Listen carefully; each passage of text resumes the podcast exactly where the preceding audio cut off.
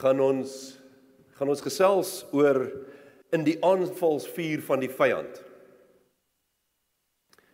En dit was nogal vir my interessant geweest as ons praat daarvan dan sien ons 'n belangrike aspek van van hierdie hele proses.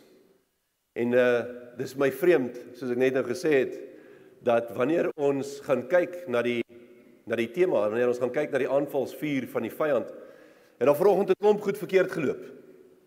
Hier by ons in die diens. En voor die diens begin het en ons moes rondskarrel en ons moes 'n klomp goeders doen om seker te maak dat ons dat ons Vader loof en prys en eer soos wat ons veronderstel is om te doen met al die fasiliteite wat ons het. En op 'n stadium het ons gedink, "Oeps, ons gaan van die fasiliteite gaan ons nie gaan ons nie hê nie." So dit is baie belangrik. Dit is baie belangrik vir ons dat ons ook net dit kan doen. So voordat ons begin, voordat ons begin met die met die boodskap, kom ons buig net eers ons harte in aanbidding voor Abba Vader. Vader, wat 'n wonderlike voorreg om vanmôre in u teenwoordigheid te kan wees. Ek wil dankie sê vir elke persoon wat vanmôre hier ook by die gebou by ons fabriek betrokke is en wat hier teenwoordig is. Dankie Vader ook vir elke persoon wat hierdie boodskap op die internet kyk vanmôre. Here ons weet ons is belangrik vir ons om saam te kom in aanbidding. Dit is belangrik vir ons om in in gemeenskap as die gemeenskap van die heiliges byeen te kom. Maar Vader, daar is baie mense wat van ver plekke af kyk vanmôre. Daar's baie mense wat hierdie diens gaan sien. En ons vra Abba dat U elke een sal seën wat hierdie boodskap hoor. Vader, ons kan net duidelik sien meer en meer en meer hoe die vyand u kinders probeer aanval. En ja Vader, ons weet dit is nie net u verloop nie, maar dit is elke persoon op hierdie aarde wat onder hierdie aanval deurloop. Maar ons is dankbaar as u kinders en as gelowiges dat ons u het om aan te kan om aan vas te kan hou. En ons dank u vir daardie voorreg. Ek vra dat u ons vanoggend sal beskerm ook dat hy elkeen van ons sal kom toemaak in die kosbare bloed van Yeshua. Vader dat U met elke een van ons sal wees. Daarom loof en prys en eer ons U. In die kosbare naam van Yeshua, ons saligmaker en verlosser, Jesus Christus. Amen.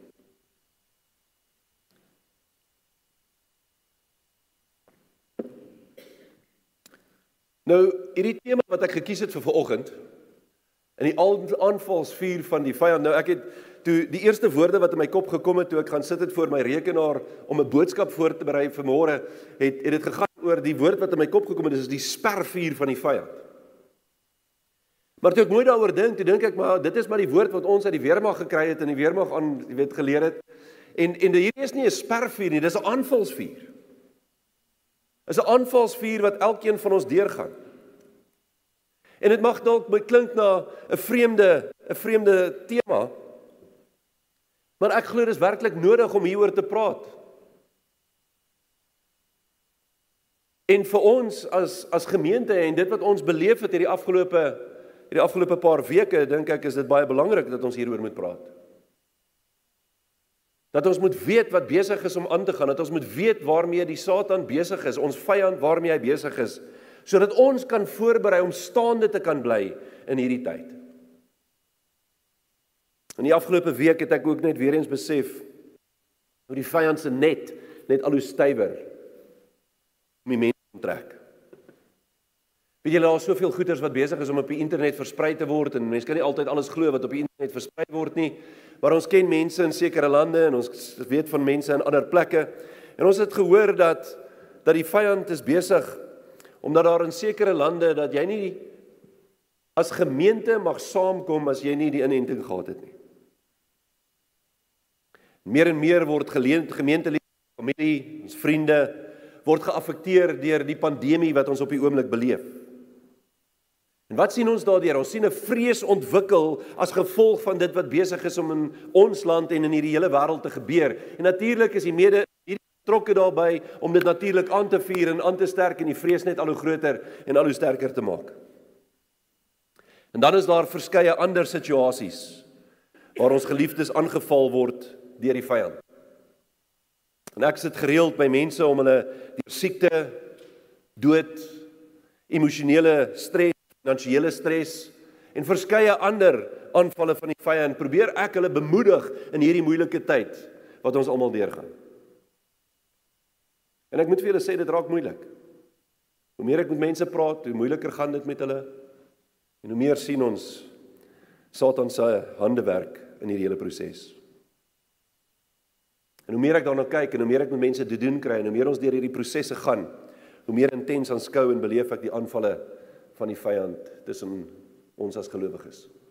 Die wêreld ook, maar spesifiek ook onder die gelowiges. En luister mooi.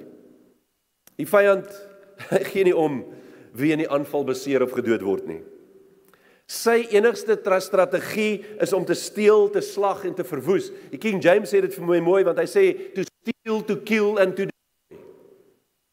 Dit is sy strategie. Dit is wat hy wil doen met elke een van ons, met elke mens op hierdie aarde. Want jy sien hy het 'n probleem. Hy het 'n probleem met die met die met die bekeerlinge, met die gelowiges, want hulle is besig om om in hierdie wêreld die waarheid van die woord van God te versprei. Hy het 'n probleem met die mense wat nog nie gered is nie, want hulle hoor wat hierdie ouens sê en hulle kom tot redding en hulle is besig om die koninkryk van God uit te gaan bou en hy wil dit ook nie hê nie. So hy gee nie om wie in die slag bly nie. Maak nie vir hom saak nie. En dit word vir ons baie duidelik in Yeshua en Petrus se woorde en dit word daarin uitgebeeld vir ons wanneer hulle in Johannes 10 vers 10 en 1 Petrus 5 vers 8 met ons praat oor dit presies wat hier besig is om te gebeur oor die aanval van die vyand en die strategie van die vyand. En wanneer ons gaan kyk na Johannes 10 vers 10, dan sien ons Yeshua sê en hy praat hieroor, hy sê die dief kom net om te steel en te slag en te verwoes. Dit is die aanval van die Satan. Dit is wat die vyand probeer doen met my en jou en met elke mens op hierdie aarde. Sodat ons nie by Vader kan uitkom nie. En dan sê Yeshua in die tweede gedeelte van daardie vers, hy sê ek het gekom dat hulle lewe en oorvloed kan hê. En jy weet daar's ook misinformasie in die gemeente van Yeshua. Want baie mense gebruik hierdie verse om te sê, jy sien ons gaan oorvloed oorvloedig geseën word. Ja, ons word oorvloedig geseën, maar baie mense dink ons gaan skatryk word uit hierdie proses uit en dis nie wat Yeshua vir my en jou sê nie. Want jy sien in Yeshua beleef ons 'n oorvloed van lewe wat lei tot 'n ewige lewe. En dis die belofte wat hy aan my en jou maak. En die wat nie in Messia lewe Messias lewe nie, die ongelowiges. Hulle is nie geïnteresseerd in die geloof nie. Hulle is nie geïnteresseerd in aanbidding nie. Hulle is geïnteresseerd in die ewige lewe saam met Vader nie, want vir hulle is dit dwaasheid, soos die woord vir ons sê. Dat die verhaal van die kruis wat Yeshua aan die kruis vir my en jou kom doen het, is vir hierdie mense dwaasheid. En dan sien ons wat gebeur, jy weet as jy nou die sosiale media gaan lees hoe hulle die Christene probeer aanval en vir ons sê dat ons is dom, hoe kan ons hierdie goed glo en hoe kan ons in die Bybel glo ensovoorts ensovoorts. Maar jy sien ek glo nie in 'n boek nie, ek glo in 'n lewende God. Lewende God wat ek ervaar het in my eie lewe. 'n groot verskil. Hierdie boek vertel my van hom, vertel my van sy karakter, maar ek het 'n persoonlike belewenis met hom gehad. Wel, nog steeds. En dis wat hulle nie verstaan nie. Dis wat hulle nie kan ervaar nie omdat hulle hom nie glo nie. Hulle hoor nie die stem van Vader nie. Hulle sien nie sy kosbare liefde en sy genade wat hy teenoor ons uitstort nie. En hulle steur hulle ook nie aan sy waarskuwings nie. Maar jy sien die lewe die lewe soos Yeshua hier gesê het die lewe is in hom.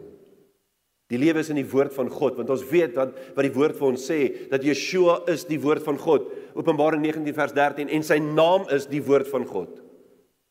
En as jy 1 Johannes gaan of in Johannes 1 gaan lees dan sê dit vir ons baie duidelik dat die woord in die begin was die woord en die woord was by God en die woord was God. En in vers 14 sê hy en die woord het vlees geword en tussen ons kom woon So wie is Yeshua? Wat is sy naam? Wie is hy? Hy is die woord van God. Daarom is die woord lewe, daarom is hy lewe, daarom is God lewe. Jy sien as gelowiges beleef ek en jy teenwoordigheid van Vader. Ons ervaar sy genade. Ons ervaar sy liefde en sy seën wat hy oor ons uitstort. En ons sien dit daagliks. Jy weet die feit dat ek opstaan in die oggend en kan asemhaal is 'n blessing, is 'n seën van God af. sien ons as gelowiges, dis wat ons behoort te hê. Ek hoop ons almal het dit. Ons het ongekende vreugde omdat ons vir hom leef, omdat ons hom aanbid en hom in gees en waarheid aanbid. En elkeen van ons ontvang sy autoriteit want Yeshua het gesê ek gee aan julle die autoriteit om te heers hier op die aarde. En ek het al baie vir julle gesê waaroor heers ons? Ons kan nie oor regerings heers nie. Ons kan nie oor pandemies heers nie. Maar wie waaroor kan ek heers? Ek kan oor myself heers. Ek kan oor hierdie liggaam heers. Ek kan oor my gedagtes en my woorde en my optrede daaroor kan ek heers. Ek kan oor my gesindheid wat ek het kan ek heers. Want eh, want uh, Petrus sê vir ons in Filippense 2 vers 5, want hierdie gesindheid moet in julle wees wat ook in Christus Jesus is. Dit is waaroor ek dit beheer het. Dit is waaroor ek en jy kan heers. So hy het ons die autoriteit gegee om hier op aarde daaroor te kan heers. En wanneer ons begin heers en wanneer ons oor daardie aspekte van ons lewe heers, dan kan ons eers begin om in oorwinning te leef. Want sonder sy autoriteit is dit nie vir ons moontlik om oor daaroor te heers nie.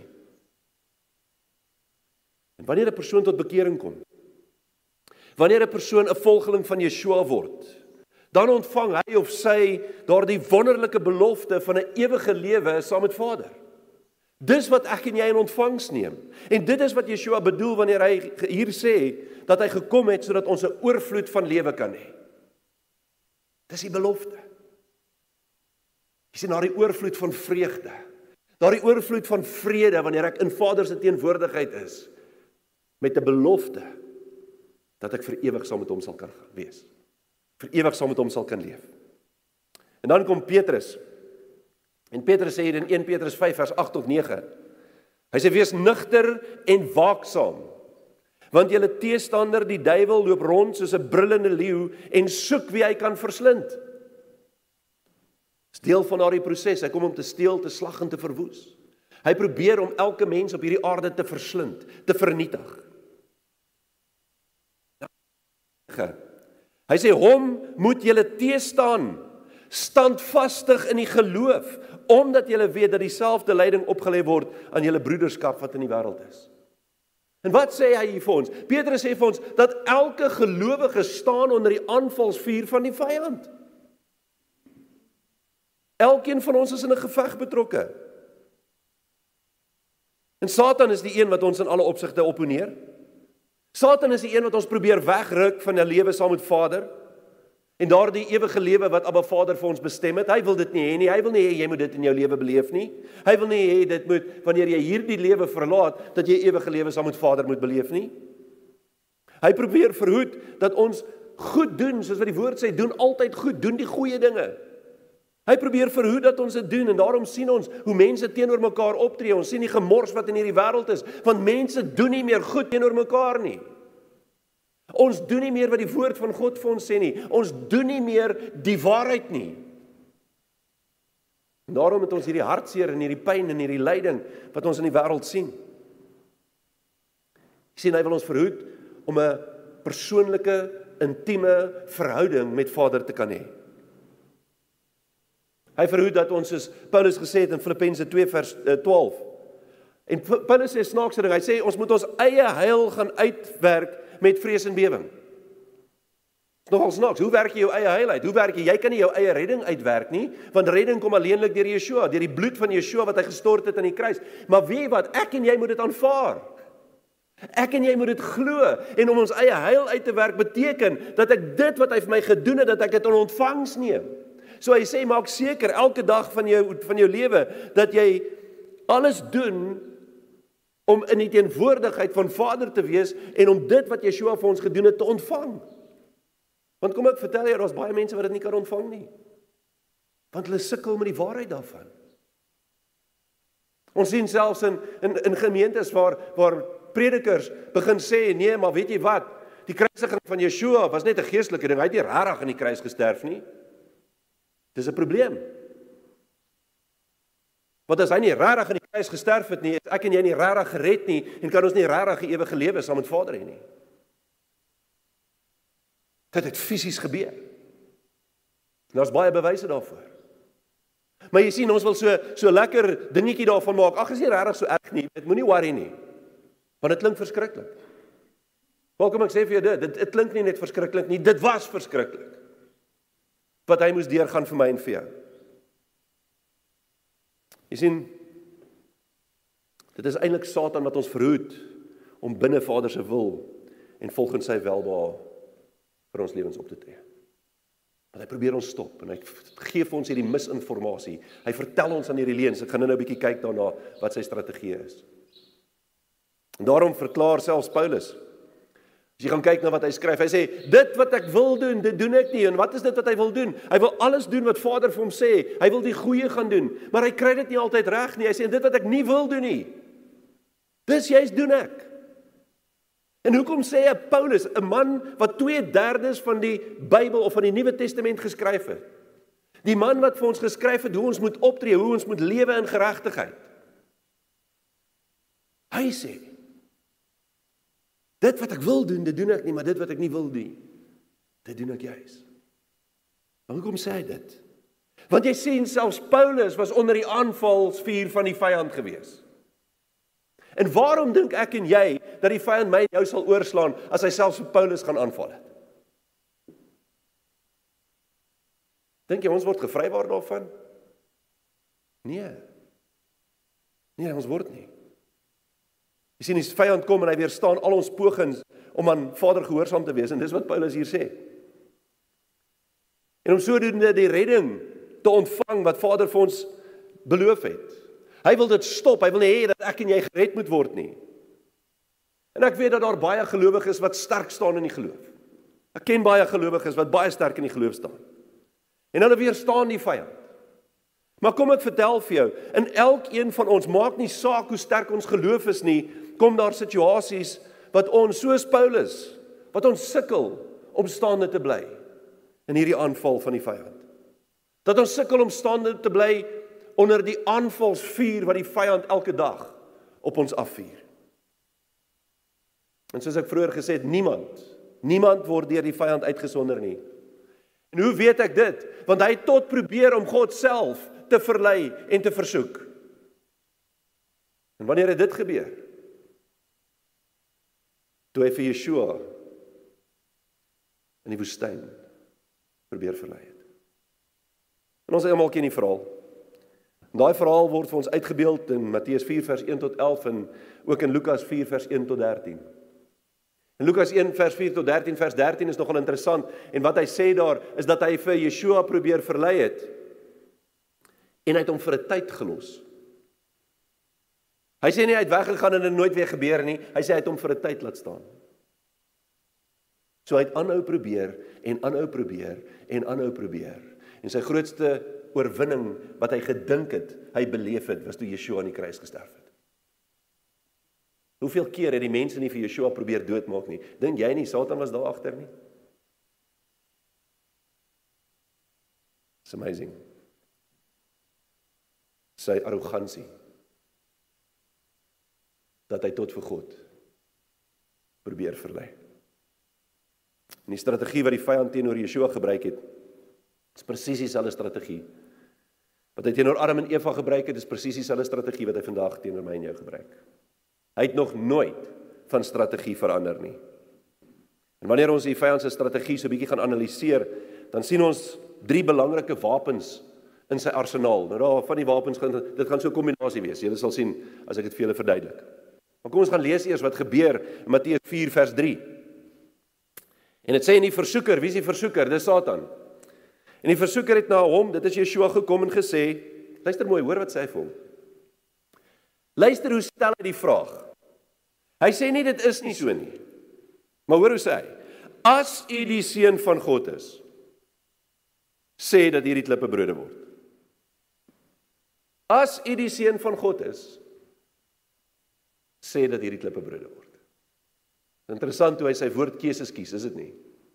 Want hy doen dieselfde met Adam en Eva. So Satan se strategie nommer 1 is om twyfel en vrees by ons te ontlok. So twyfel en vrees. Wat doen hy met Eva? Sy vraag aan haar was ook om twyfel en vrees te saai. En hy sê vir haar: "Het God regtig gesê dat jy sal sterwe?" Want Eva weet, Vader het vir hulle gesê as julle van hierdie boom eet, sal julle sekerlik sterwe. En al wat hy kom doen, hy bring daai twyfel, maar daar's 'n mate van vrees daarbey betrokke, want daar's nog steeds die sterwe aan die gedeelte wat God gesê het en hy's nie heeltemal seker nie, is dit nou waar, is dit nie waar nie, so ons het hierdie vrees vir die sterwe, maar ons is nou ook twyfel ons oor die waarheid van Vader se woorde wat hy teenoor ons gespreek het. So twyfel en vrees. En daarom probeer die Satan, die vyand probeer om twyfel en vrees by my en by jou te saai. Hy wil hê dat ek en jy moet twyfel of ons werklik gered is. Hy wil hê dat ek en jy moet twyfel oor ons verhouding met Vader en met Yeshua. Hy wil hê dat jy moet twyfel oor die waarheid van hierdie boek. Oor die waarheid van die woord van God. En is dit nie amazing as ons kyk in die wêreld vandag hoeveel hoeveel mense probeer om hierdie boek aan te val nie. Mense wat probeer om hom te verban nie. Jy al agtergekom hulle verban nie die Koran en hulle verban nie die Hindoe boeke en al daai goed nie, maar hulle wil hierdie boek verban. Hoekom? Hoekom is hierdie boek so verskriklik? As hierdie boek dan onwaar is, hoekom hom verban? Harry Potter is onwaar en hulle verban hom nie. Hoekom iets wat nie waar is nie? Uit die weg probeer hy. Het jy al daaroor gedink? Ek het al mense gehad wat vir my sê, "Ja, mens jy nou seker die Bybel is regtig die woord van God?" Sonder twyfel. Verseker is dit die woord van God. sien Satan wil hê dat jy moet twyfel oor Vader se beloftes vir sy kinders. Hulle wil nie hê jy moet sy beloftes in ontvangs neem nie. Ja, en ons weet daar's voorwaardes vir Abba Vader se beloftes. Vader het sekere verwagtinge wat ons moet nakom om sy beloftes te ontvang, maar Satan wil nie hê jy moet daarbey uitkom nie. En daarom het ons hierdie tendens in Christendom wat sê, ag nee, wat jy hoef nie te worry oor die oor Vader se se uh uh wat hy wil hê met on, ons moet doen nie. Oor sy verwagtinge wat hy in sy woord geskryf het nie. Jy kan maar net die die goed ontvang. Dit alles sal vir jou gegee word. En dis nie waar nie. Nêrens in die Bybel sal jy dit lees nie. Vir elke ding wat vir ons gegee word, is daar 'n verwagting van Vader sodat ons daardie belofte in ontvangs kan neem. Jou redding het 'n voorwaarde. Wat is dit? Jy moet dit glo. As jy nie glo jy's gered nie, is jy nie gered nie. As jy nie sy daai belofte wat hy gratis aan ons gee in ontvangs neem nie, dan het jy dit nie. Jy weet ek kan hier staan met 'n 1000 rand in my sak en sê vir enigiemand van julle, hoorie, hierdie is julle sin, kom haal dit net. Maar as julle daar bly sit en dit nie kom haal nie, ontvang jy nie die 1000 rand nie. So ek gee dit vir jou, maar jy moet dit in ontvangs neem. Dis dieselfde met ons met ons redding. Vader, gee dit vir jou, jy moet dit in ontvangs neem. Dis die voorwaarde daarvan. En ons voorwaarde hoe ons dit in ontvangs neem, is dat ons glo.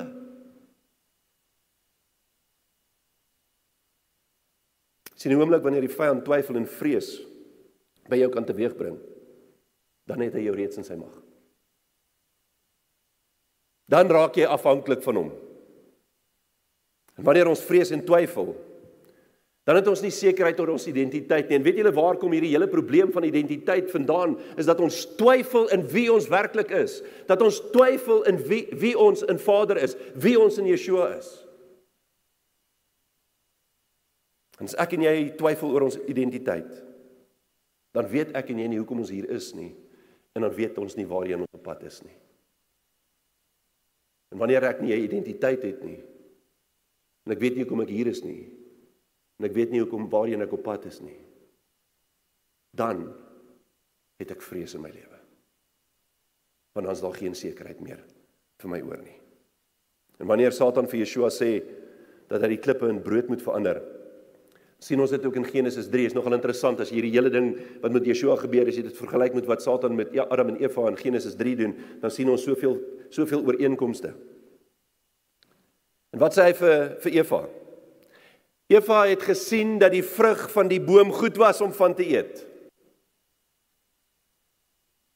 Dit was aanloklik. Dit het goed gelyk.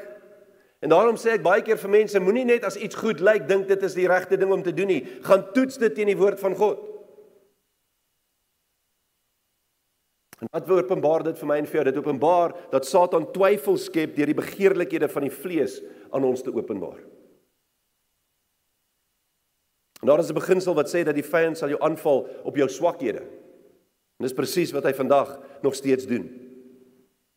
Maar die probleem, die probleem wat hy met Yeshua gehad het, is dat God geen swakhede het nie. Yeshua het geen swakhede gehad nie.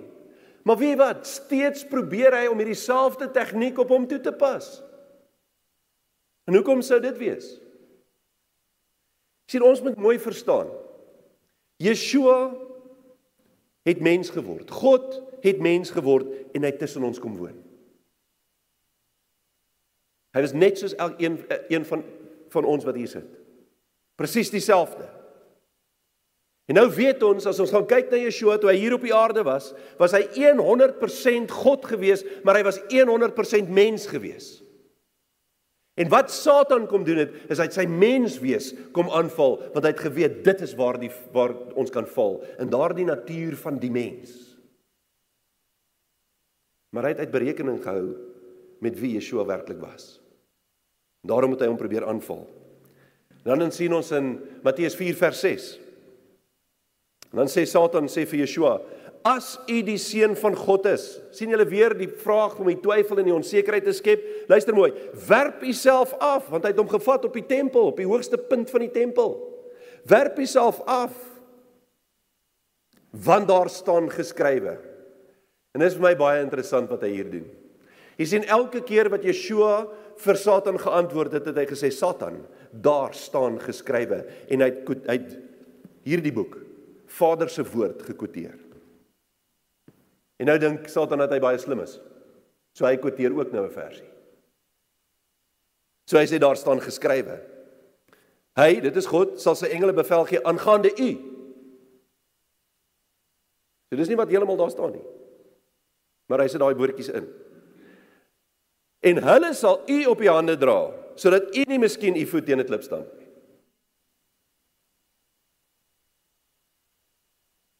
So wat is sy tweede strategie? Onsekerheid, weer eens, so twyfel, onsekerheid, nê, nee, onsekerheid en leuns. Onsekerheid en leuns. Wat doen die vyand met Eva? Presies dieselfde. Hy verseker haar dat sy nie sal sterwe nie. Ag nee man, moenie worry nie. Jy sal nie sterwe nie. Maar daar's twee maniere om te sterf. Die een manier om te sterf is om fisies dood te gaan. Die tweede manier om te sterf is om geestelik te sterf. Waar ons nie in verhouding met Vader is nie, waar ons verlate is van Vader se teenwoordigheid. En wat gebeur met Adam en Eva? Hulle word uit die tuin, uit die teenwoordigheid van Vader word hulle uitgedryf. Dis daai geestelike dood. Maar Satan kom hulle probeer oortuig dat daar sal nie so iets gebeur nie, daar sal nie dood wees nie. En wat doen hy? Hoe doen hy dit? Hy doen dit deur valshede aan ons voor te hou as die waarheid. En dit is presies wat hy met Yeshua gedoen het. Hy quoteer self skrif uit konteks uit om die valsheid en die onsekerheid te versterk. Want Yeshua het elke keer skrif aan hom gekwoteer. Nou ek het al voorheen vir julle gesê en 'n vraag gevra, ek doen dit gewoonlik met 'n vraag, wat is die beste manier om 'n leuen weg te steek? Wel is maklik want jy plaas dit tussen twee waarhede. In die oomblik wanneer jy 'n leuen tussen twee waarhede sit plaas, dan vanvaar ons dat die leuen ook deel is van die waarheid. Hierdie strategie van leuns is juis om ons onsekerheid te bevorder. En die gevaar van 'n leuen natuurlik is dat hoe meer ons dit hoor, hoe meer geloofwaardig word dit. Hoe meer daardie leuen vertel word en hoe meer daardie leuen vertel word. Naderhand ons vertel baie keer vir onsself leuns en dan glo ons dit oor onsself. Nou doen ons dieselfde met ander mense en hoop hulle glo dit ook. En wat gebeur dan? Hoe meer die leuen intree, hoe meer onsekerheid raak ek en jy oor die waarheid. Vandag kan ons dit ons 'n woord daarvoor. In sosiale media word daar nou dinge gebruik en gesê en ons ken dit as misinformasie en die verhouding van inligting. Want ons wil hê ons moet hulle wil hê ons moet die leuen glo. Satan wil hê ek en jy moet die leuen glo. En daarom versprei hulle die leuen en hulle hou aan met die leuen en hulle hou aan met die leuen want naderhand glo ek en jy die leuen. En ons kinders van die Here wat my al kom vra het, hoorie maar ons is nou nie heeltemal meer seker oor hierdie ding. Is dit nie al regtig die waarheid nie? En ons moet kop hou. Ons moet weet wat dit is. Ons moet die waarheid ken. Ons moet die waarheid ondersoek, maar ja, dit word weerhou van ons en dan kom al die misinformasie. Om ons onsekerheid te gee sodat ons in twyfel en in vrees kan leef. En weet julle wat, dit is my nogal interessant, daar word gesê dat Hitler se propagandahoof Joseph Goebbels. Ek weet nie of julle kan onthou wie Joseph Goebbels was nie. Dit is in die Tweede Wêreldoorlog. Hier's 'n paar jong mense wat nie dalk nie eens weet wat die Tweede Wêreldoorlog is nie. Maar die Tweede Wêreldoorlog was 'n groot ding. Daar het verskriklike goed gebeur in die Tweede Wêreldoorlog. En hulle sê dat Joseph Goebbels het gesê dat if you tell a big lie often enough and keep repeating it, people will eventually come to believe it as the truth. En dis presies wat gebeur het. Ons weet wat die gevolg van die nasie leuns was wat versprei is. Dit het 'n hele bevolking laat glo in 'n leuen. En toe, wat het gebeur? Die Tweede Wêreldoorlog het gebeur. En ons weet wat in die Tweede Wêreldoorlog gebeur het, hoeveel mense hulle lewens verloor het. Hoeveel pyn en lyding daar was in daardie oorlog. En ek en jy is in 'n oorlog. Of jy dit wil weet of nie, ek en jy is in 'n oorlog baie erger en baie sterker as die Tweede Wêreldoorlog. Jy sien die oorlog is teen Satan. Die oorlog is teen sy strategieë om die mensdom te kom vernietig. Ons lees in Openbaring 12 vers 12. Sê die woord: "Daarom wees verheug o hemele en die wat daarin woon, wee die bewoners van die aarde en die see, want die duiwel het na hulle neergedaal met groot woede, omdat hy weet dat hy min tyd het." En ons moet net verstaan hierdie woord see wat gebruik word beskryf nasies.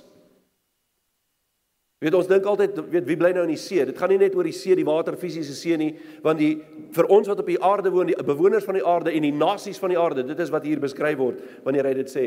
So Satan is nie gelukkig met sy omstandighede nie. So wat doen hy? Hy wil ons daardeur kom aanvat. Hy wil my en jou daardeur kom aanvat. Hy wil my en jou daardeur kom vernietig. En dit is waarteen ons oorlog is. En nou weet ons dat die grootste slagveld is ons verstand, is jou brein, jou gedagtes. Alles wat hier in jou kop aangaan. Dit is waar die twyfel en die vrees en die onsekerheid gesaai word. En dit is hier waar die leuen geglo word. En dit is hier waar die vyand sy oorwinning behaal. Is in ons verstand. En daarom kom Petrus en hy sê in 1 Petrus 1 vers 13. Hy sê daarom omgord die lendene van julle verstand en een van die van die Engelse vertaling sê prepare your mind for action. Ek wil amper sê prepare your mind for the war. Sodat ons kan staande bly in hierdie oorlog. Hy sê wees nugter en hoop hoop volkome op die genade wat julle deel word by die openbaring van Jesus Christus. En wat sien ons hier dat sonder die openbaring van Yeshua het ek en jy geen hoop nie. So die van ons wat gelowiges is, wat Yeshua in ons lewens het, waar Yeshua in ons woon, wat volgelinge van Yeshua is, het hoop. Die ander het nie hoop nie, want hulle het niks om aan vas te hou nie. Hulle het nie die vertroosting van die Heilige Gees nie, die ondersteuning van die Heilige Gees. Vader se liefde en sy genade en sy teenwoordigheid het hulle nie, want hulle het dit nog nooit in ontvangs geneem nie. En al gebruik die vyand skrif om ons aan te kla want hy doen dit ook. Gryp so 'n versie hier en 'n versie daar heeltemal uit konteks uit. Al doen hy dit. Is dit vir my en vir jou belangrik dat ons die gees van die woord sal toets? Want die woord sê dat hierdie woord is deur die Heilige Gees ingegee en daarom moet ek en jy die gees van die woord gaan toets. Jy sien wat ook al die aanslag is, ons moet dit gaan toets teen die woord van God. En as dit teenstrydig is met Vader se natuur en as dit teenstrydig is met Vader se karakter, dan is dit 'n leuen van die vyand om ons te laat twyfel en om ons onseker te laat voel. sien in Yeshua geval of in Yeshua se geval het hy geweet dat Satan se aanhaling van die skrif in direkte konflik met Vader se natuur en met Vader se karakter was. Hy kon dit identifiseer want hy is die woord.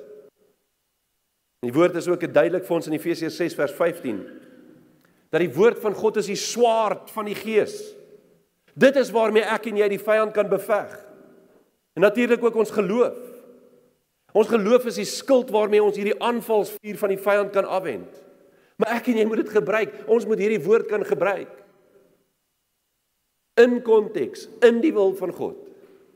Volgens sy gees. Weet Paulus skryf ons in Efesiërs 6 vers 16 tot 17. Hy sê behalwe dit alles, neem die skild van die geloof op waarmee jy al die vuurige pile van die bose sal kan uitblus.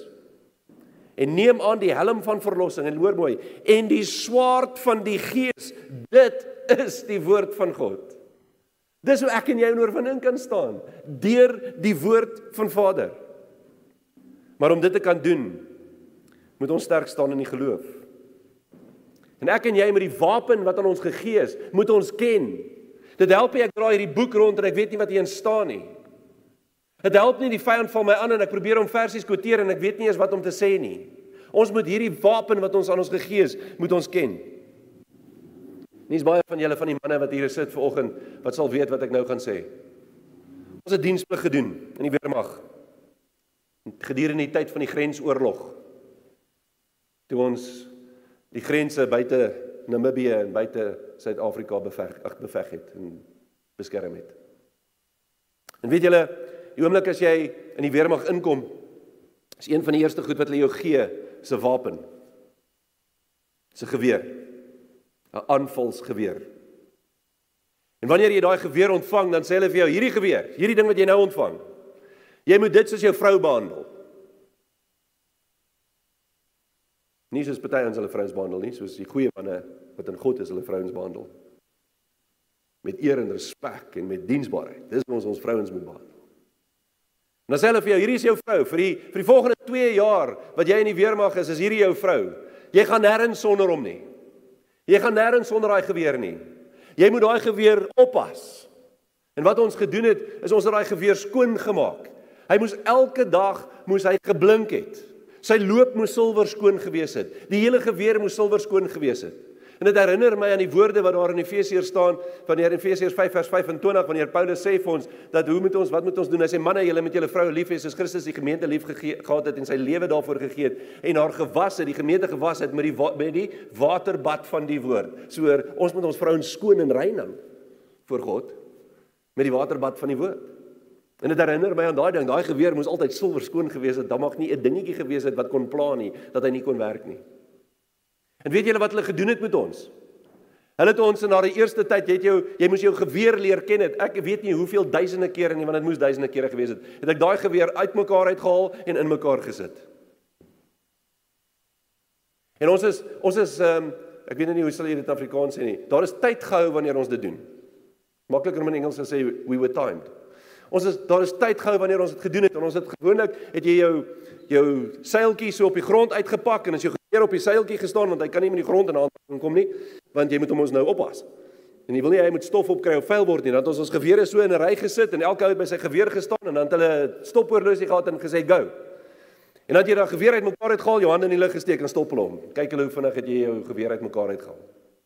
Nou moet jy jou weer geweer weer mekaar sit. Ouens het nie minute geduur nie. Was sekondes. Dis daai geweer heeltemal uitmekaar uitgehaal het, heeltemal teruggesit het. Jy moes hom gespan het en hy moes kon werk. En wat het hulle toe gedoen? Hulle kom maak jou in die middel van die nag wakker. Partykeer 12 uur, partykeer 1 uur in die oggend, partykeer 3 uur in die oggend. Ek het my diensplig in Lady Smith 5 saai 5 saai in uh in Natal gedoen en glo vir my, dit is bitterkoud. Dan kom hulle jou daar uit die bed uit. Maak alarm. En dan skree hulle net gewere. Dan wat ons moes doen as jy my geweer daar uit die kas uithaal of waar jy hom gesit het, dan moes jy hom uitmekaar uitgehaal het en dan die ouens deurgeloop en gesien of jy dit reg gedoen het. Dan moes jy hom in mekaar gesit het en weer gespan het en dit moes ook binne 'n sekere kort tydjie gebeur het. En hulle het nie die plek se ligte aangesit nie. Dit was in die donker. Vra vir die manne, wie wie kan dit onthou? Wie het dit gedoen? Dankie. In die donker moes jy daai geweer uitmekaar haal, in mekaar sit, om span seker maak dat hy kan werk sien ons het ons gewere geken. Want dis wat al wat ons gehad het wat tussen ons en die vyand gestaan het. Daardie geweer. Om jou te kan beskerm. My vraag is, hoe ken hoe goed ken ons ons geestelike wapen? Hoe goed ken ons die woord van God? As iemand jou 12 uur of 1 uur of 2 uur of 3 uur in die oggend wakker maak en vir jou iets sê, sal jy skrif kan kwoteer in daai oomblik. Is dit hoe goed ons ons geestelike wapens ken? Dis 'n belangrike ding om te onthou. Die kennis van die woord maak ons vry van die leuns van die vyand. Want dan weet ons wat om vir hom te sê. En dit is hoekom Yeshua elke keer aan die vyand gesê het Satan daar staan geskrywe. En dan kom die vyand met sy finale strategie wanneer hy Yeshua op die berg neem. En ek wil julle net iets sê van hierdie berg. So ons moet gaan kyk wat wanneer as Vader aan iemand verskyn het, was dit bo op 'n berg. Hy het Moses op die berg geneem. Hy het aan die volk verskyn op die berg. Sy tempel is op die berg gebou. Yeshua het na die berg toe gegaan. As ons gaan lees in die woord dan praat daar baie wie sal kan opgaan na die berg van die Here toe. Waaroor gaan 'n berg? 'n Berg het mag en autoriteit voorgestel. En vir Vader wat bo op die berg was, het dit sy mag en sy autoriteit voorgestel aan die mense. Dat daar niks hoër kan wees as hy nie. Want die hoogste ding wat ons kon sien hier op die aarde was 'n berg. So dit is die betekenis van 'n berg. En dan sien ons hier in Matteus 4 vers 8 tot 9 sê, weer neem die duiwel hom saam na na 'n baie hoë berg om sy mag en sy autoriteit bekend te stel. En luister wat doen hy? En hy wys hom al die koninkryke van die wêreld en hulle heerlikheid. En van hierdie berg af is dalk nie 'n fisiese berg nie, maar van hierdie hierdie plek van autoriteit af wys hy aan Yeshua al die koninkryke van die wêreld. En luister wat sê hy vir hom? Al hierdie dinge sal ek aan u gee as u neerval en my aanbid. Wat? Hy sê vir die skepper van alles, ek sal dit vir u gee as u my aanbid.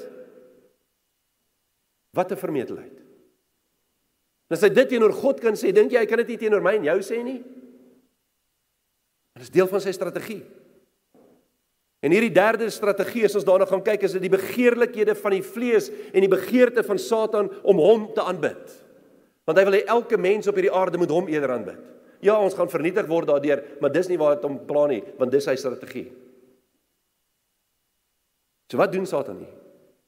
Hy kom en hy wys aan Yeshua vleeslike begeerlikheid.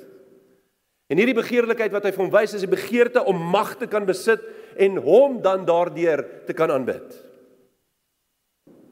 En dis presies wat hy met Adam en Eva gedoen het. En wat sê hy vir hulle? En hy sê vir Adam en Eva dat wanneer hulle die begeerlikheid wat hy aan hulle gewys het neem en hulle eet van die boom van die van uh, die uh, goed en kwaad, dan sê hy vir hulle sal julle oë oop gaan, luister mooi, en sal julle soos God wees. Wat sê hy vir hulle? Hy sê as julle soos God is, het julle hom nie meer nodig nie. Want as ek soos God is, hoekom het ek God nodig? Dan kan ek my eie redding bewerkstellig.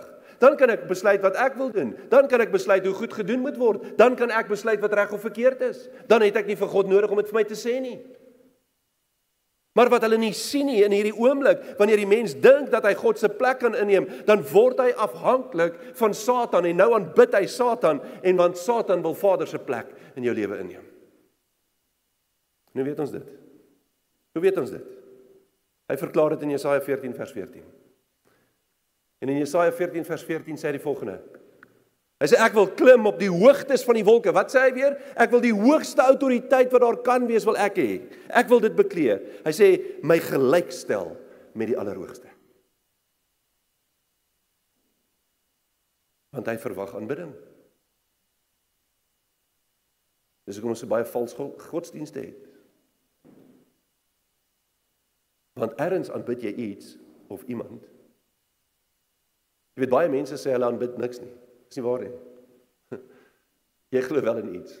Glo wel in iemand. En dit kan net een van twee wees. Kan net of God wees of Satan wees.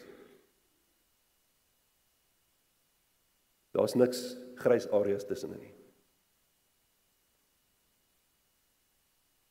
Jy sien, hoekom het hy Yeshua geneem na die baie hoë berg? Juis om hierdie rede want hy wil alle mag in sy hande hê. En daarom kom Satan en hy verlei die mens dat ons ook alle mag sal kan hê. Want dis wat hy vir ons aan ons voorhou. Maar ek en jy het geen mag nie. Ek en jy is totaal en al afhanklik van God, of ons dit wil weet of nie. Jy hoef dit nie te glo nie. Dis so swaartekrag. Jy hoef nie in swaartekrag te glo nie. Maar as jy van die dak afspring, gaan jy op die grond val. Kan ons swaartekrag sien? Nee. Maar ons sien die effek daarvan. Kan ons God sien? Nee, maar ons sien die effek van Abba Vader. Ons sien wat hy in mense se lewens doen. Ons sien ons sien nou hoe mense tot redding kom. Ons sien hoe mense in in 'n persoonlike verhouding met Vader staan. Is dit iets wat nie bestaan nie? Nee, verseker nie. Ons kan nie eens asemhaal as Vader nie sy asem in ons inblaas nie. Ek en jy kan hier sit sonder sy asem nie.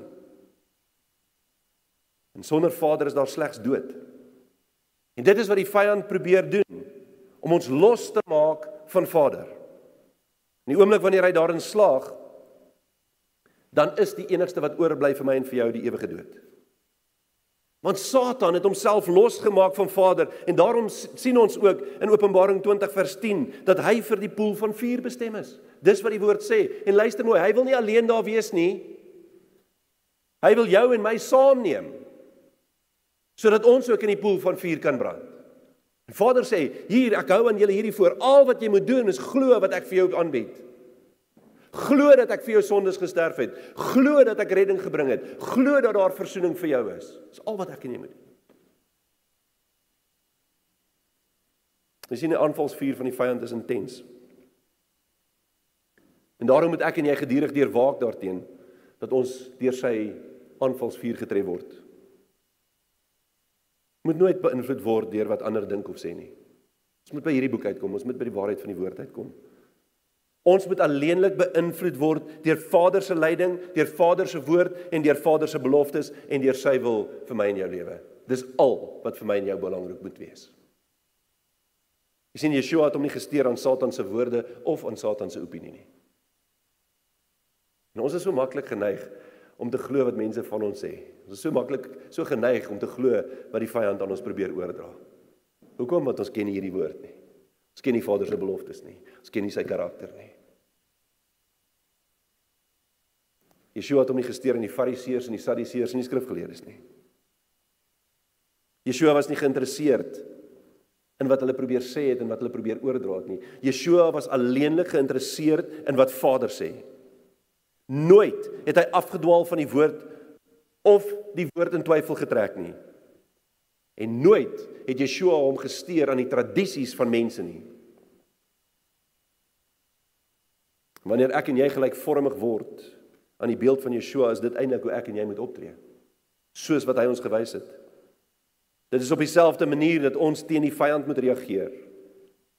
Julle daar's 'n verhaal waar Yeshua kom en hy genees die man by die bad van Bethesda.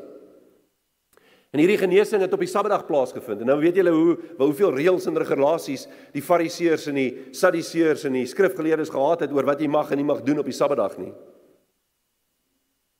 En wat probeer gebeur het is dat die geloofsleiers en die volk het ah, deur die leiding van die geloofsleiers het probeer om Yeshua dood te maak as gevolg van dit wat hy gedoen het. Hy red 'n man van kan jy onthou nie, was dit 34 jaar se siekte? En hulle wil Yeshua doodmaak vir dit. Want dit was op die Sabbatdag. En jy mag nie werk doen op die Sabbatdag nie. En dit is so, dis moenie werk nie. Ons verdien nie geld op die Sabbatdag nie. Dis wy ons lewe dan aan Vader toe en ons doen die goeie dinge wat hy van ons verwag. Dan kom Yeshua en hy gee vir hulle hierdie verduideliking in Johannes 5 vers 17 tot 19. En daar staan geskrywe en Jesus het hulle geantwoord: "My Vader werk tot nou toe en ek werk ook." Wat sê hy vir hom? Vir hulle. God het nog nooit opgehou om hom te ontferm oor sy kinders nie. God het nog nooit opgehou om hom te ontferm oor die mensdom nie. Hy sê en omdat Vader dit doen, doen ek dit ook. Vers 18. Hieroor het die Jode toe nog meer probeer om hom dood te maak omdat hy nie alleen die Sabbat gebreek het nie, maar ook God sy eie Vader genoem het en hom met God gelyk gestel het. En hier is 'n baie belangrike ding. Die mense sê altyd, ja, Yeshua het nooit gesê hy's gelyk aan God nie. Wel, hier sê die die die volk dit, hier sê die Fariseërs en die skrifgeleerdes en die Sadduseërs dit dat hy dit gesê het. Vers 19. Jesus het toe geantwoord en vir hulle gesê: "Voorwaar, voorwaar, ek sê vir julle, die seun kan niks uit homself doen tensy hy die Vader dit sien doen nie. Want alles wat hy doen, dis die Vader, alles wat die Vader doen, dit doen die seun ook net so." Yeshua het niks gedoen wat nie in die woord van God gestaan het nie. Yeshua het niks gedoen wat die Vader nie aan hom oorgedra het nie. Hy het nie buite Vader se wil opgetree nie, nooit nie. En is ek en jy nie kinders van God nie? Is ons nie ook sy seuns en sy dogters nie? Is ek en jy nie veronderstel om ook soos Yeshua te doen nie? Want jy sien Yeshua het gekom as ons voorbeeld. En as ons sy volgelinge is, dan moet ons net soos hy doen. Onthou julle wat hy gesê het, hoekom noem julle my Here Here, maar julle doen nie wat ek vir julle sê nie. Ons moet optree soos wat hy gedoen het. Ons moet optree so volgens sy woorde. En wanneer ons in ware geloof wandel, wanneer ons Vader in gees en in waarheid aanbid, dan gaan ek en jy teenkanting ontvang. En dit is my so interessant soos ver oggend se boodskap Satan het geweet wat ek volgende gaan sê en waarlik kom hy en hy probeer om hierdie boodskap ver oggend te verongeluk. Nommer 1 het ons gedink dat ons nie dalk nie die die streaming gaan kan doen volgende nie. Niemand gehad wat die media kon doen nie. Ons moes vinnig skarrel en reëlings tref en mense hier kry om dit te kon doen. Dis mense wat gesukkel het met hulle voertuie vanoggend wat nie hier kon uitkom nie. Maar God is groter as Satan. God is groter as dit. Hy steur hom nie aan die vyand nie. Hy sal altyd 'n weg maak. Hy sê ek maak 'n weg waar daar nie 'n weg is nie. Dis nie awesome nie. God maak 'n weg vir my en jou waar daar nie een is nie. Maar ons is so bekommerd oor wat Satan gebeur oor hierdie aanval van Satan dat ons dit miskyk dat Vader altyd 'n weg vir my en vir jou sal maak. En weet julle wat gaan gebeur as ek en jy Vader met alles in ons wese aanbid? So ons gaan teenkante kry. Mense gaan ons beledig. Hulle gaan ons ignoreer, hulle gaan ons bespot. Hulle gaan ons kritiseer en dalk gaan dit jou eie familielede wees. Mede-Christene wat dit gaan doen. Dink ons is nie so heeltemal so lekker in die kop nie.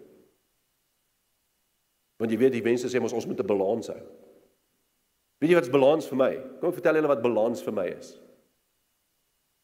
Balans vir my is Galasiërs 2 vers 20. Ek is saam met Christus gekruisig en daarom leef ek nie meer nie, maar Christus leef in my. Dis balans in my lewe. Dit is wanneer God oorvat en alles hanteer en alles beheer in my hele lewe. Dan eers kom ek in balans met sy wil. Maar jy sien ons wil dink balans is ek kan so 'n bietjie van die wêreld doen en dan so nou en dan dan die Here ook aanbid. Werkie so vir God nie. Jy sien hierdie goeders behoort ons nie te affekteer nie. Ek en jy moet sterk staan in die geloof. En ons moet aanhou tot die einde toe. Ons fokus moet op Vader wees en nie op die mense nie. Salomo skryf in Spreuke 16 vers 3. Hy sê laat jou werke aan Jahweh oor, dan sal jou planne uitgevoer word. En wat sê hy daardeur vir ons? Wat dit beteken is wat ons ook al doen, maak seker dat dit volgens Vader se wil en volgens volgens Vader se woord is. Maar ek en jy moet begin om dit te doen en ons moet aanhou om dit te doen sodat Vader daardeur verheerlik kan word. Nie ek en jy nie. Die verheerliking kom ons nie toe nie, die eer kom ons nie toe nie. Dit kom alleenlik Vader toe. En wanneer ons God het, wanneer ons in sy teenwoordigheid is, wanneer hy deel van my lewe word, sal ons niks tekortskiet nie. Hy sal in al ons behoeftes voorsien. Maar hier's die ding, wanneer ons wegdraai van Vader af, dan het ek en jy niks nie. Dit is nie eens iets om aan vas te hou nie. En wanneer jy in die aanvalsvuur van die vyand is, weet net dat die vyand sien jou potensiaal raak waarvoor Vader jou in sy koninkryk wil gebruik. Dis hoekom ons hierdie aanvalle verduur, want hy weet wat ons potensiaal is. Hy weet wat Vader met elke een van ons kan doen. En hy wil nie hê dat Vader jou tot jou volle potensiaal gebruik nie. Jy sien in Yeshua is tot ons baie is ons tot baie in staat. En onthou wat Paulus gesê het in Filippense 4 vers 13, dat ons is tot alles in staat deur wie? Deur Christus wat ons die krag gee. En daarom het ons hierdie belofte van Yeshua wat hy vir ons gee in Johannes 14 vers 12 tot 14. Hy sê voorwaar voorwaar ek sê vir julle, wie in my glo, dis die voorwaarde, wie in my glo. Die werke wat ek doen sal hy ook doen en hy sal groter werke doen as dit omdat ek na my Vader gaan. En wat julle ook al in my naam mag vra. En onthou wat ek net gesê het, wat is sy naam? Sy naam is die woord van God. So alles wat julle volgens die woord van God mag vra, dit sal ek doen sodat die Vader en die Seun verheerlik kan word. sien julle dat God hierdeur verheerlik kan word. As julle iets in my naam volgens die woord van God vra, sal ek dit doen. Wat doen ons? Ons vra volgens die begeerlikhede van die vlees. Ons vra nie volgens die wil van God nie of volgens die woord van God nie. Ons vra nie in sy naam nie, want ons dink mos as ons net hierdie hierdie hierdie gedeeltjie daarvan vra, ek kan enigiets sê, dan moet ek net aan die einde sê in die naam van God. In die naam van Jesus. Dis nie wat dit beteken nie. Ja, dis nie 'n probleem om dit te sê aan die einde van jou gebed of gedurende jou gebed nie, maar dit moet wees in lyn met Vader se woord en sy wil en sy begeertes vir jou.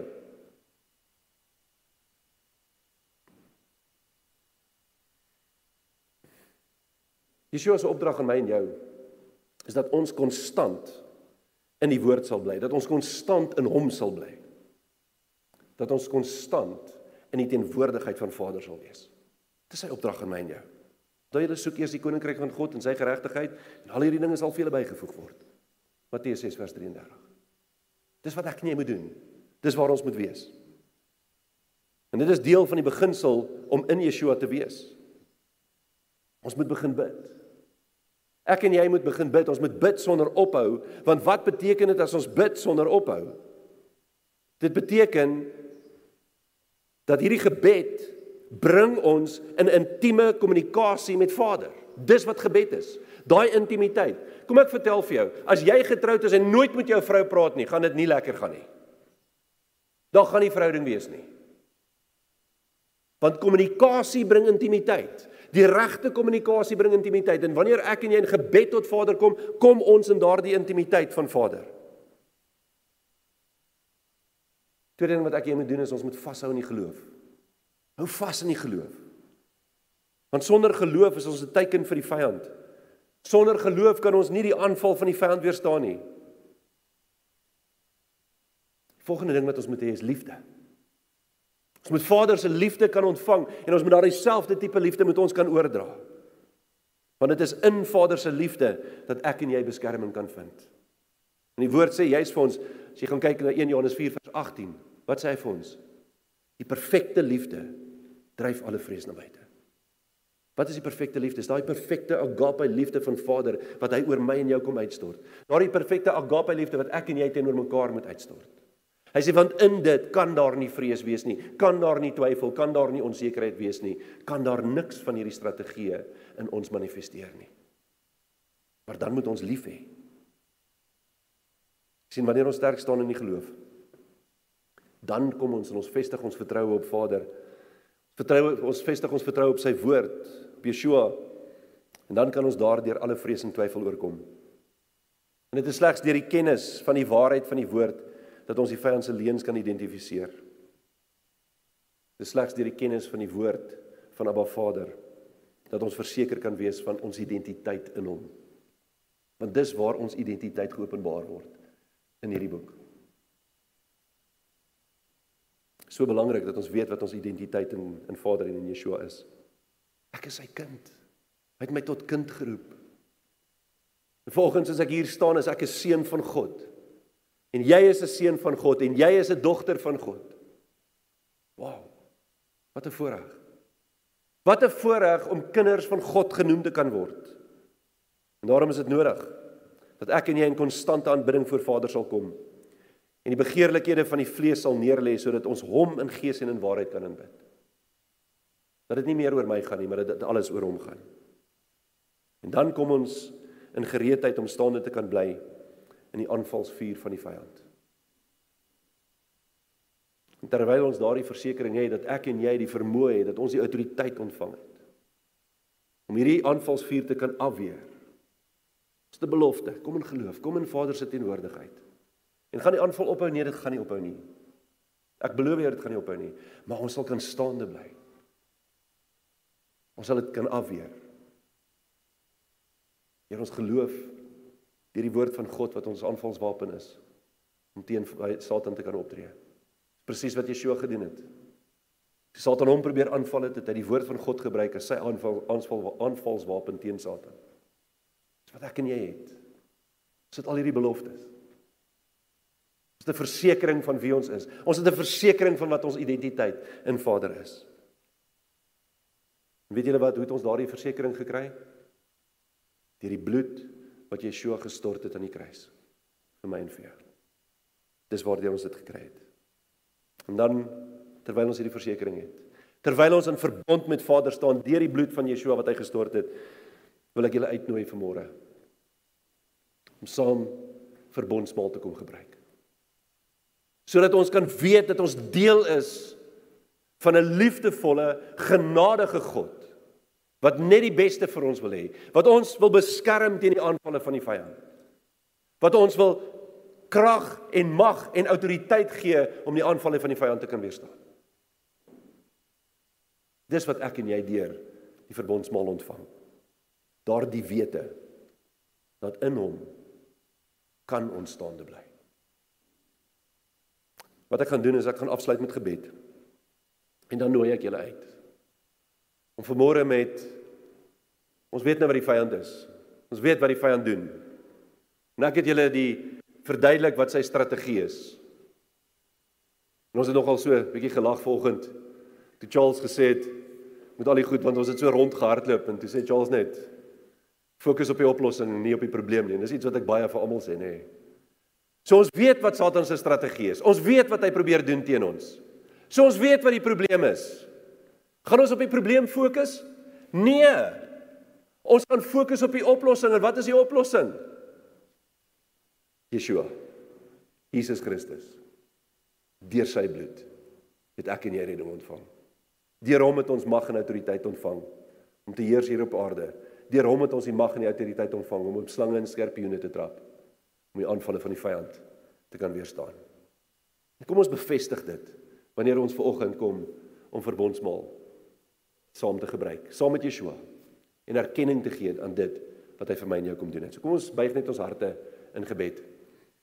Vader, soos ek vroeër gesê het, Ons sien die aanvalle van die vyand in ons lewens.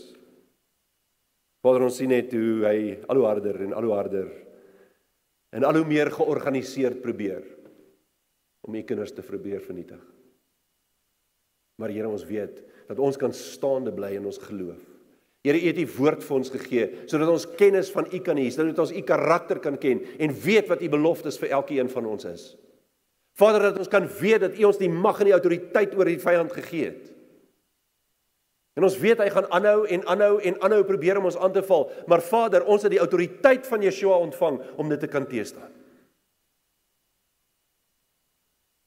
Help ons ook om te be om bewus te word, Vader, van dit wat U vir ons gegee het. Laat ons bewus sal word van die wapenrusting wat U vir my vir elkeen van ons gegee het, sodat ons kan staande bly teen die vyand, sodat ons hierdie aanvalsvuur van die vyand kan afweer. Want dit is alleenlik wanneer ons dit het, wanneer alleenlik wanneer ons in U is. Alleenlik wanneer ons op U fokus wat die oplossing is, dat ons staande sal bly. Daarom bid ek vir elke persoon hier, vir elke persoon wat hierdie boodskap hoor, vir elkeen van die kinders hier op die aarde, Vader. Kom bid ek vanoggend dat U ons sal bewus maak van wat U reeds vir ons gegee het, sodat ons daardie wapentuig kan opneem sodat ons die vyand kan weerstaan. Dankie Vader dat U altyd met ons is, dat U ons nooit verlaat nie. En daarom wil ek vanoggend vir U dankie sê. Dankie vir U grootheid en U goedheid. Dankie vir U genade, dankie vir U kosbare liefde. Dankie vir U seën, dankie vir U voorsiening, dankie vir U beskerming. Dankie dat U God is. En dat daar niemand soos U is nie. Niks of niemand hoor as U. Want U is ons alomteenwoordige, almagtige alwetende God. En daarom eer en loof en prys ons U vanmôre. Vader, wanneer ons kom staan by die verbondstafel vanmôre. Vra ek wanneer ons hierdie verbond gebruik vir oggend, wanneer ons die druiwesap drink wat ons herinner aan die bloed wat Yeshua gestort het. Wanneer ons die brood eet wat ons herinner aan sy vlees en sy liggaam wat vir ons geskeur is. Here, maar so amazing dat deur dit alles sê dit vir ons dat sy liggaam en die wonde wat daar in sy liggaam was, het vir ons genesing gebring. Die wonde wat daar in sy liggaam was, was die voorhangsel wat geskeur het sodat ons vrye toegang tot U kon kry en daardeur het hy vir ons verzoening gebring. Here deur sy bloed wat hy gestort het, is ons verhouding met U herstel. Het ons redding ontvang. Is ons sondes van ons af weggeneem. Is ons skoon gewas deur die bloed van Yeshua. Mag ons dit nooit vergeet nie. En Vader, elke keer wanneer ons verbondsmaal gebruik, herinner ons daaraan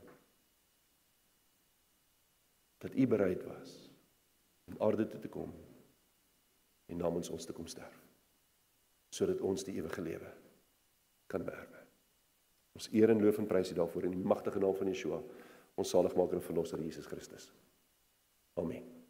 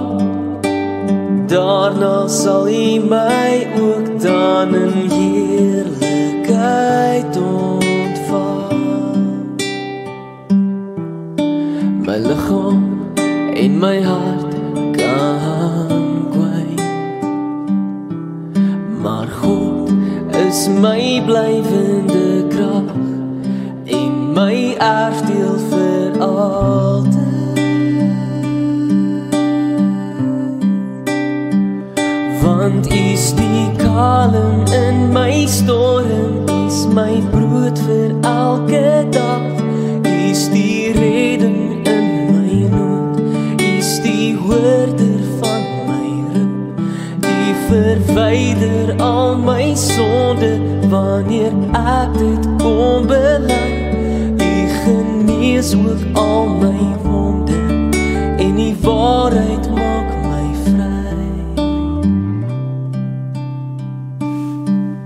In die hemel is u al wat ek het. Ook op aarde soek ek net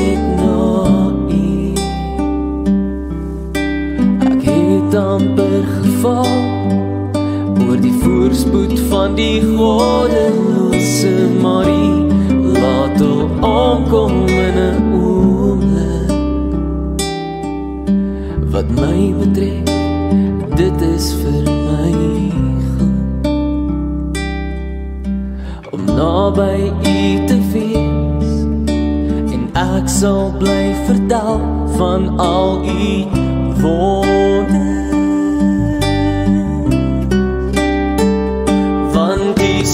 kalm in my storm. Is my brood vir elke dag. Is die redding in my nood is die woorde van my roep u verwyder al my sonde. Wanneer ek dit bely u genees ook al my wonde en die waarheid maak my vry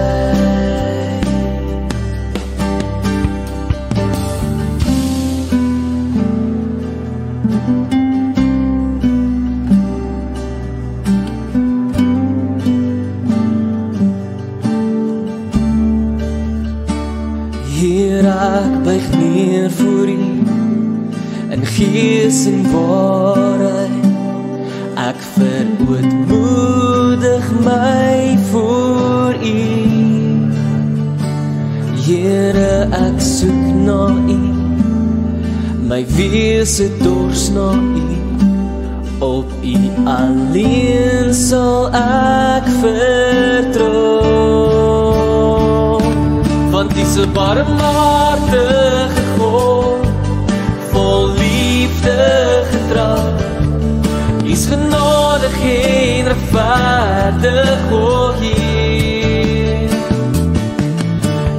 groot ek is, God van die goede, wat kan nooit vergeer vir u onmoontlik wees. Met my hele hart sal ek u prys. O Heer my God, ek sal u naam o Heer vir ewig en altyd eer. Wat die liefde was groot en getrou. Uit die dieptes van die dood het in my gered. Is my eerste en my enigste liefde.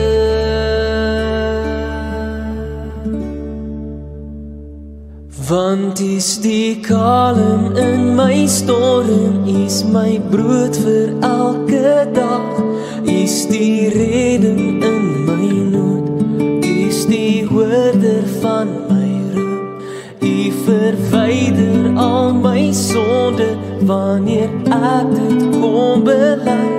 U genees ook al my